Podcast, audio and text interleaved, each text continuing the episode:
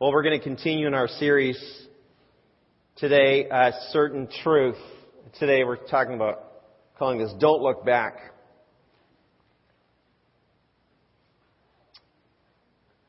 I'd like you to step back in time with me about a couple hundred years. I want you to imagine that you're a, you're a carpenter and I've come to you with a request saying, you know, I'm moving to another country and I need you to build a packing crate for me. And you say, well, what are the dimensions? I said, well, I, would like it about, about six feet long and, and, uh, maybe, maybe about, well, let's say 28 inches wide and maybe 18 inches deep. Think you could build something like that? And, oh, and it needs to have handles on the side. And I, I'd prefer if you make it out of pine. Now, if, if you were the carpenter and you got that request from me, would you be able to guess my occupation and my destination? What would I be? A missionary. A missionary. Heading off to some distant land. I, I'm not sure if it's really true or if it's missionary lore, but the story is that early missionaries would pack their belongings in their coffin, fully believing they would never return back to their home country.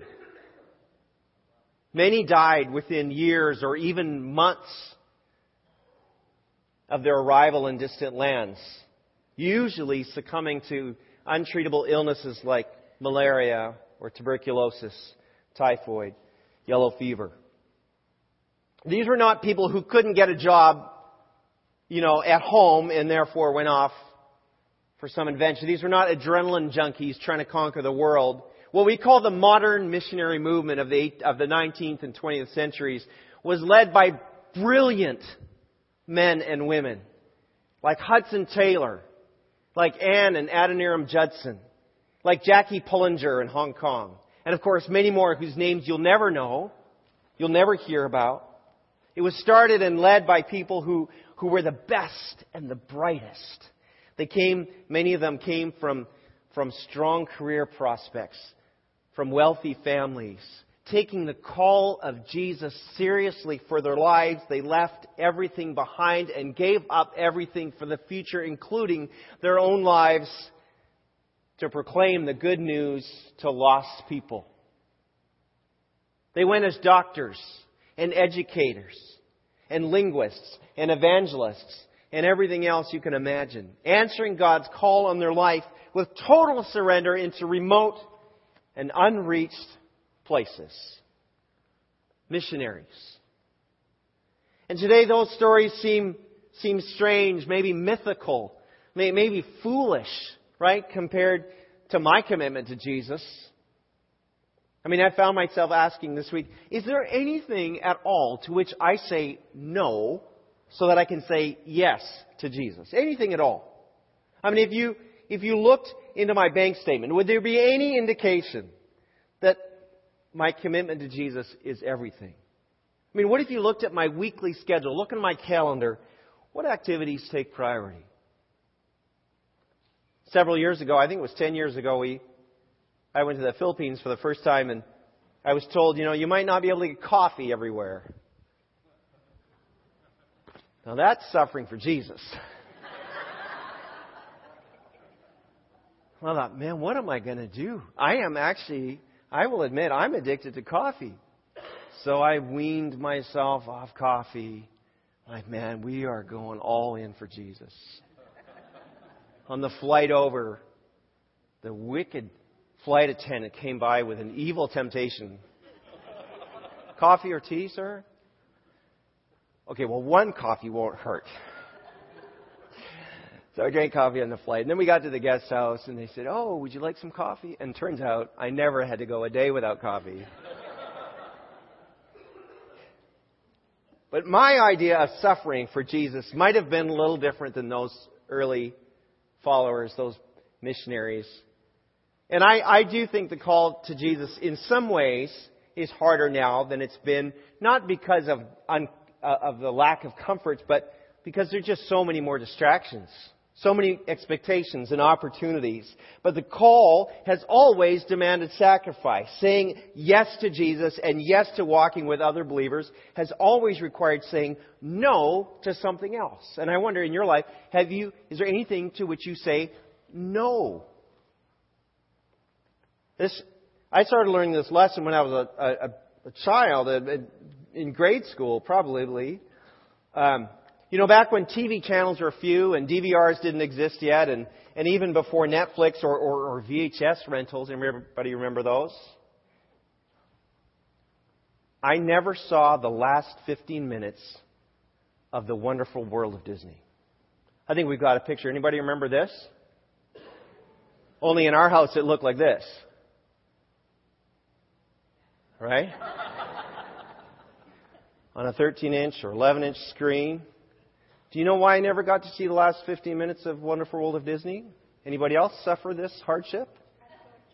Church started at 7. Disney was on from 6 to 7. Suffering for Jesus. You learn it early in a Christian household. Nowadays, I fear we would just show up 15 minutes late to church. That's not a guilt trip. Not meant to be one. You know, when Jesus walked the earth, he encountered plenty of people who liked the idea of following him. Many wanted to follow Jesus, but few actually did. Partly because Jesus did not make it easy. You know, God's forgiving grace is given to us through Jesus' death on the cross, and a new life is given to us through his resurrection. That's simple. But to make Jesus Lord of my life is a full on challenge. We're going to read Luke chapter 9, verses 57 to 62. I would like you, if you've got a Bible, I would like you to read that, follow that with me. To see what Jesus himself had to say to those who would want to follow him. Because he's preaching, he's doing miracles, he's going around, and they love what they're hearing. Like, Jesus, I want more of this. And so let's see, see what Jesus has to say. If you've got Luke chapter 9, would you stand with me for the reading of God's Word?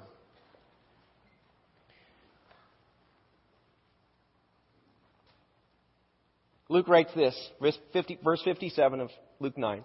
As they were walking along, someone said to Jesus, I'll follow you wherever you go. But Jesus replied, Foxes have dens to live in and birds have nests, but the Son of Man has no place even to lay his head. He said to another person, Come, follow me. And the man agreed, but he said, Lord, first let me return home and bury my father. But Jesus told him, let the spiritually dead bury their own dead, or literally, let the dead bury their own dead. Your duty is to go and preach about the kingdom of God. And another said, Yes, Lord, I will follow you, but first let me say goodbye to my family. And Jesus told him, Anyone who puts a hand to the plow and then looks back is not fit for the kingdom of God. Thank the Lord for his word. Let's be seated together. The last thing I want to do today is somehow make the good news of the gospel bad news for you. So, work with me on this. This is still good news. Even though there's a challenge here. We have, in fact, a set of three challenges. It's, it's a common you know, literary device to record things in threes. Luke recorded the three temptations of Jesus. If you were here, you might remember when we talked about those. The temptations for pleasure, the temptations for power, the temptation for prestige, and how those three things, the pleasure, power, and prestige, are, in a sense, a summary of every kind of sin or temptation you'll face. We're told that Peter denied Jesus three times, and three times Jesus restored him. You can read about that in John 21. Jesus sometimes taught his parables using sets of three, right, and so on. And every time it's meant to get our attention and, and reinforce something vitally important. You've got to pay attention to this. I'm going to tell you, I'm going to tell you again, I'm going to tell you one more time. So let's look at these three challenges to following Jesus. The first person calls out, I'll follow you anywhere, Jesus. Of course, it's easy to make promises, right? It's easy to make a New Year's resolution. It's easy to say I'm going to go to the gym. It's easy to say I'm going to read my Bible every day. It's easy to say I'm going to I'm going to eat better. I'm easy to say I'm, I'm going to I'm going to call my parents. Easy to make promises, but Jesus knows our weak spots, and so for this first person, I think this guy's weak spot was comfort. And we have no idea what, what he or might, maybe she, just as someone from the crowd called out. We don't know what they expected, but the possibility of being a homeless disciple was not what this potential follower imagined. You see it there in 57 and verse 58. Foxes have a place, birds have a place, but I've got no place to even lay my head. We could say it this way to follow Jesus challenges my comfort. To follow Jesus challenges my comfort. Of course, you might say, now, Brian, having a bed to sleep in is not about comfort, it's a necessity.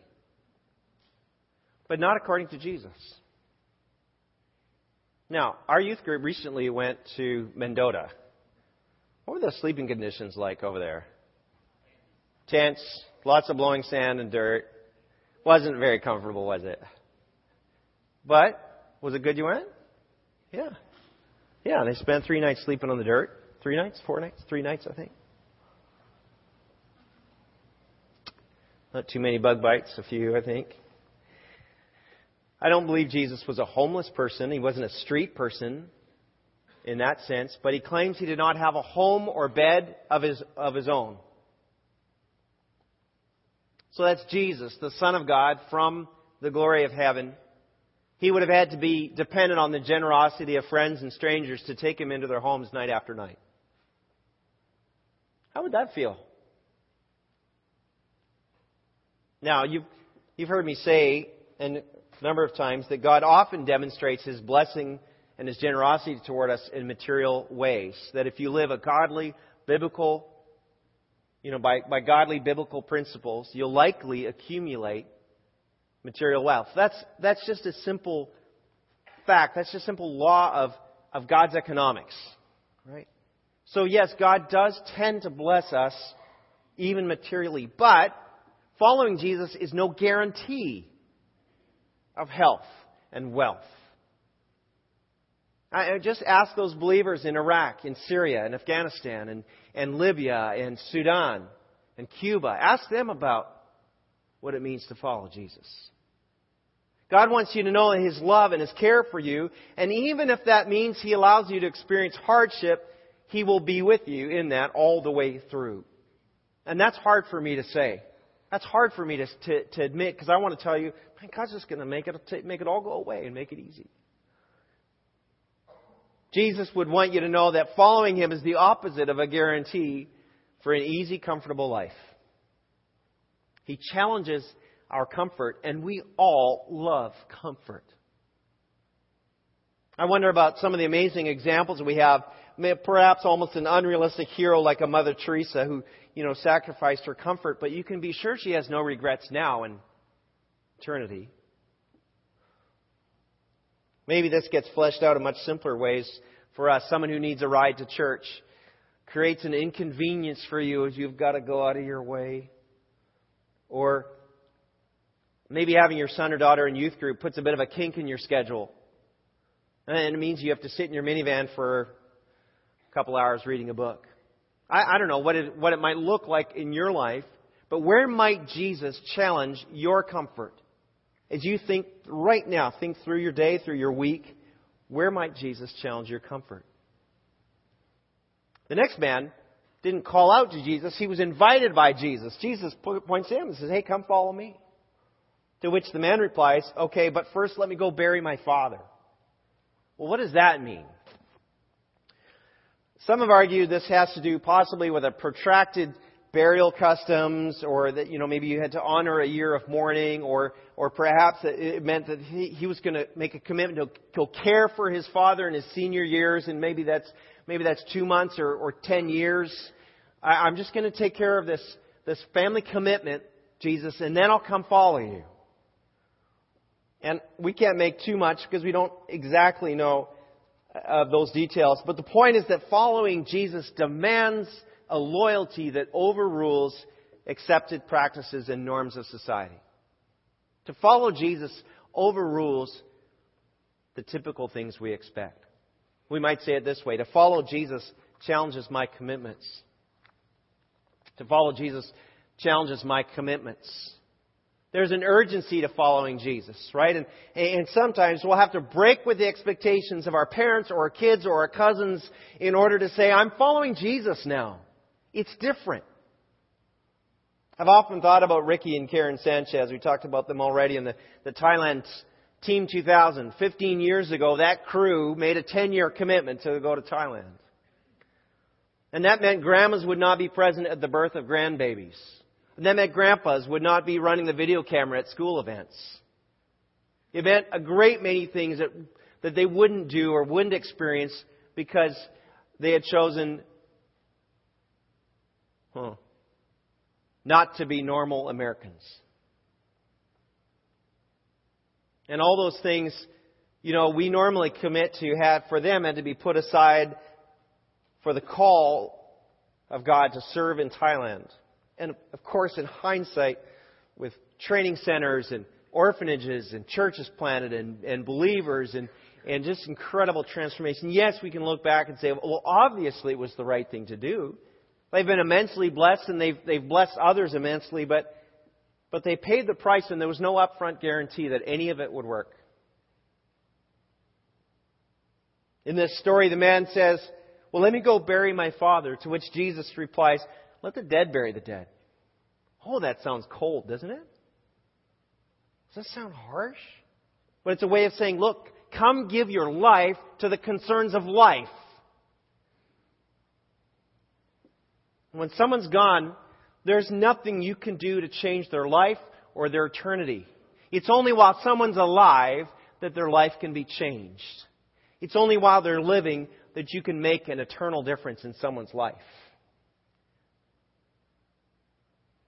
I don't know if you saw this on Facebook, if you're in the Awana group, but two little girls gave their hearts to Jesus this week in Awana. Now, the, the, the leaders, and I, I'm not even 100% sure who those were, but the, the, the leaders who sat with them and shared the gospel with those little girls could just as easily have been home watching The Voice or whatever's on TV on Wednesday nights. And there's nothing wrong with the television. Don't put words in my mouth but they were instrumental in changing lives for now and forever. What the potential of those little decisions of those little girls could change their family, it could change who they choose to marry, it could change generations, it could change neighborhoods, it could change nations. And that needs to rock your world. And it might be helpful to think about it like this. Imagine a train is pulling out of the station. And Jesus is there and he says, All aboard! And you say, Oh, I promised to give my friend a hug. Goodbye. And now you have a choice. Do you get aboard the train? Or do you go run and give the hug and miss the car as it pulls away? For some, that train is baptism. For some, that train is your decision to, to give or support someone or a missionary. It's, a, it's maybe that train is your call to serve somewhere in ministry or that invitation to go on a missions assignment in another part of the world. It might even be as basic as missing a child's, your child's ball game so you can be obedient to something that needs to happen right now. Are you going to board the train? I mean, what commitment might Jesus be challenging in your life right now? Because to follow Jesus challenges our commitments. And the third challenge, I think, is possibly the hardest. The man says, Well, let me say goodbye to my, my family, Jesus. We might say it this way to follow Jesus, verses 61 and 62. To follow Jesus challenges my community. He said, I'm going to say goodbye. And Jesus says, anyone who puts a hand to the plow and looks back is not fit for the kingdom of God. Jesus is not teaching you to reject your family. Elsewhere, Scripture reminds us to care for family in various ways. Jesus himself made sure someone was taking care of his, his mother after he was gone. We can't use this as an excuse to reject family or friends. But you may need to choose. To commit to Jesus is to commit to a new community. For the believer, the family of God takes priority over your natural family. I'm going to say that again. For the believer, the family of God takes priority over your natural family. takes priority over your fun friends, over your coworkers, over your ball team, over your Facebook friends, and your school buddies. I'm not saying you need to be here all the time. I mean, I'm not trying to be cult like here. But there's something about following Jesus and being a part of the family of God that's life changing. Maybe this is easy for me. Easier for me than for you. My natural family is far away. And so this church is my family. But as some of us read this week in Proverbs 27:10, when disaster strikes, writes the, the, the, the wise person, when disaster strikes, it's better to go to a neighbor than to a brother who lives far away. Not to mention, I have close family everywhere in the world. For example, next week I'll be with with Filipino brothers and sisters. Most of them I've never met, but I can hardly wait. I feel close already. They say blood is thicker than water, but I, first of all, I don't even know what that means. Do you? Secondly, I think it's the other way around. I think water, if you think of water as the, the water of our common baptism, water is thicker than blood. And the problem, of course, is that when you choose Jesus over even your family at times, some will get angry. You may be misunderstood or maligned or mistreated by the very people who should be the most loving and supportive and helpful to you. You might skip a family Christmas because you're serving in Journey to Bethlehem. You might, you might miss a family event because you're attending Christmas Eve worship or involved in some way, or Maybe you get there late because you're bringing a, a lonely person to your home for the holidays. I'm not saying cut yourself off from family and friendships. I'm asking, are you on a mission with Jesus? Are you moving forward or are you looking back? I, I, I love my parents. I love my siblings. I love my in-laws and my outlaws. We've got a few of them all. Right? But since I chose to follow Jesus, the bonds of common faith for me are stronger than the bonds of common ancestry or common experience. Someone here told me recently, I loved hearing this. He said, Well, we don't like to go away on Sundays anymore. We don't like to travel on weekends anymore because we, we want to be home with our church. I'm like, Yeah, me too. That's awesome. And the image Jesus used is that of the, the plowman. Right? If a farmer put a, a plow behind an ox and it would take everything for him to steer the oxen and hold that plow into the ground. And he's got to watch to the end of the field to be able to go in a long straight line. And if he looks back to see how it's going, to see what kind of job he's doing and, and what kind of mess he's making, guess what? He veers off. For me, growing up in the in the raspberry patch, it was driving the tractor, and you got to you're in between two rows of raspberries, and you're watching forward, but you got to watch what the implement's doing behind you. And if if you pay if you watch too long what's going on behind you, guess what? You just took out plants and possibly a fence post. It might have happened. Um,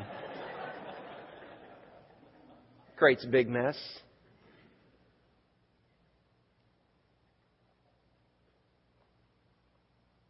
What challenge is Jesus calling you to regarding your community? The circle closest to you, that community. What is, what is the challenge? Is your hand on the plow? And if it is, then don't look back.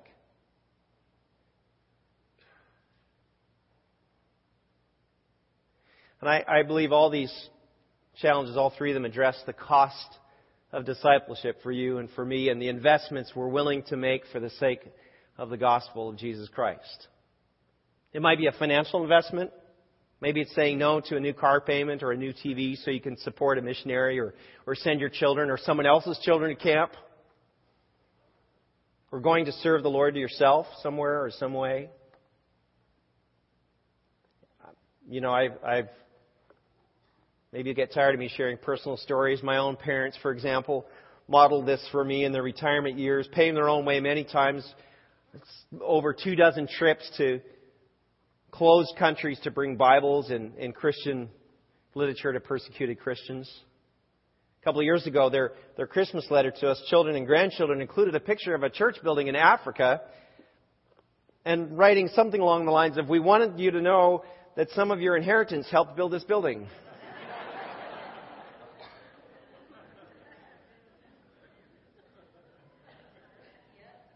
Water's thicker than blood, and you know what? That's awesome. That's better than eh, better than anything I ever would have done with it. To follow Jesus will challenge your comfort, it's going to challenge your commitments, and it's going to challenge your community. Not everyone's ready, not everyone's willing. I just wonder when you just track through these things personally, you know, what could it mean for you? What might it mean for you to follow Jesus in these areas? Because I think it comes back to this question Is there anything that I would say no to because I'm a follower of Jesus? Is there anything I say yes to only because I'm a follower of Jesus? And the warning, of course, is that if your relationship with Jesus is the last thing to go on your list, it's the first thing to fall off when things get tough when life gets busy, when life gets stressful. But when it's at the top of the list, guess what? It hangs in there no matter what else you got to strike off that list. Isn't that cool?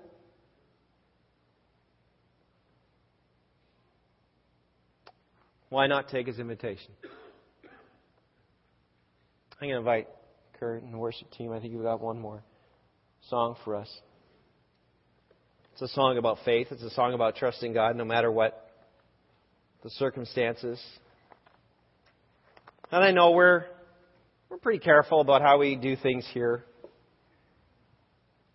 I didn't really plan for this, but it's always best if we respond in some way.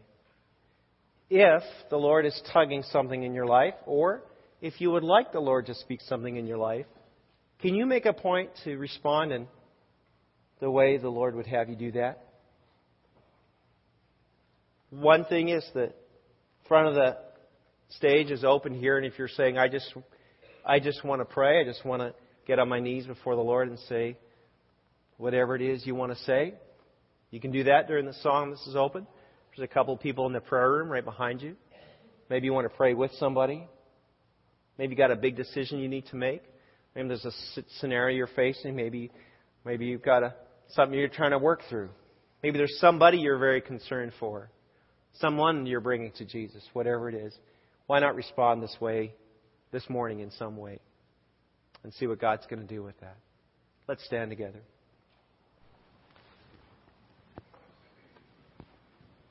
Jesus, I'm, I'm a little bit shocked at how you spoke to those three. Jesus, I, I, I guess my inclination would have been to be much more passive, much gentler on them. Lord, I, I think we would have wanted you to offer, like, just try it out for 90 days first. I think we would want that for us, and yet you say, make a choice. Follow me or not. Lord, I, I just, I admit it's terrifying for me to think what that would mean and so I, I confess I need your help to be able to say yes to you. And yet I know you're so gracious, Jesus. I know you're so compassionate. And I know you're so gentle. I know that you don't snuff out a smoldering wick. And so, God, we come to you with our feeble faith. We say, Help us, Lord. Help us today, we pray. In Jesus' name, amen.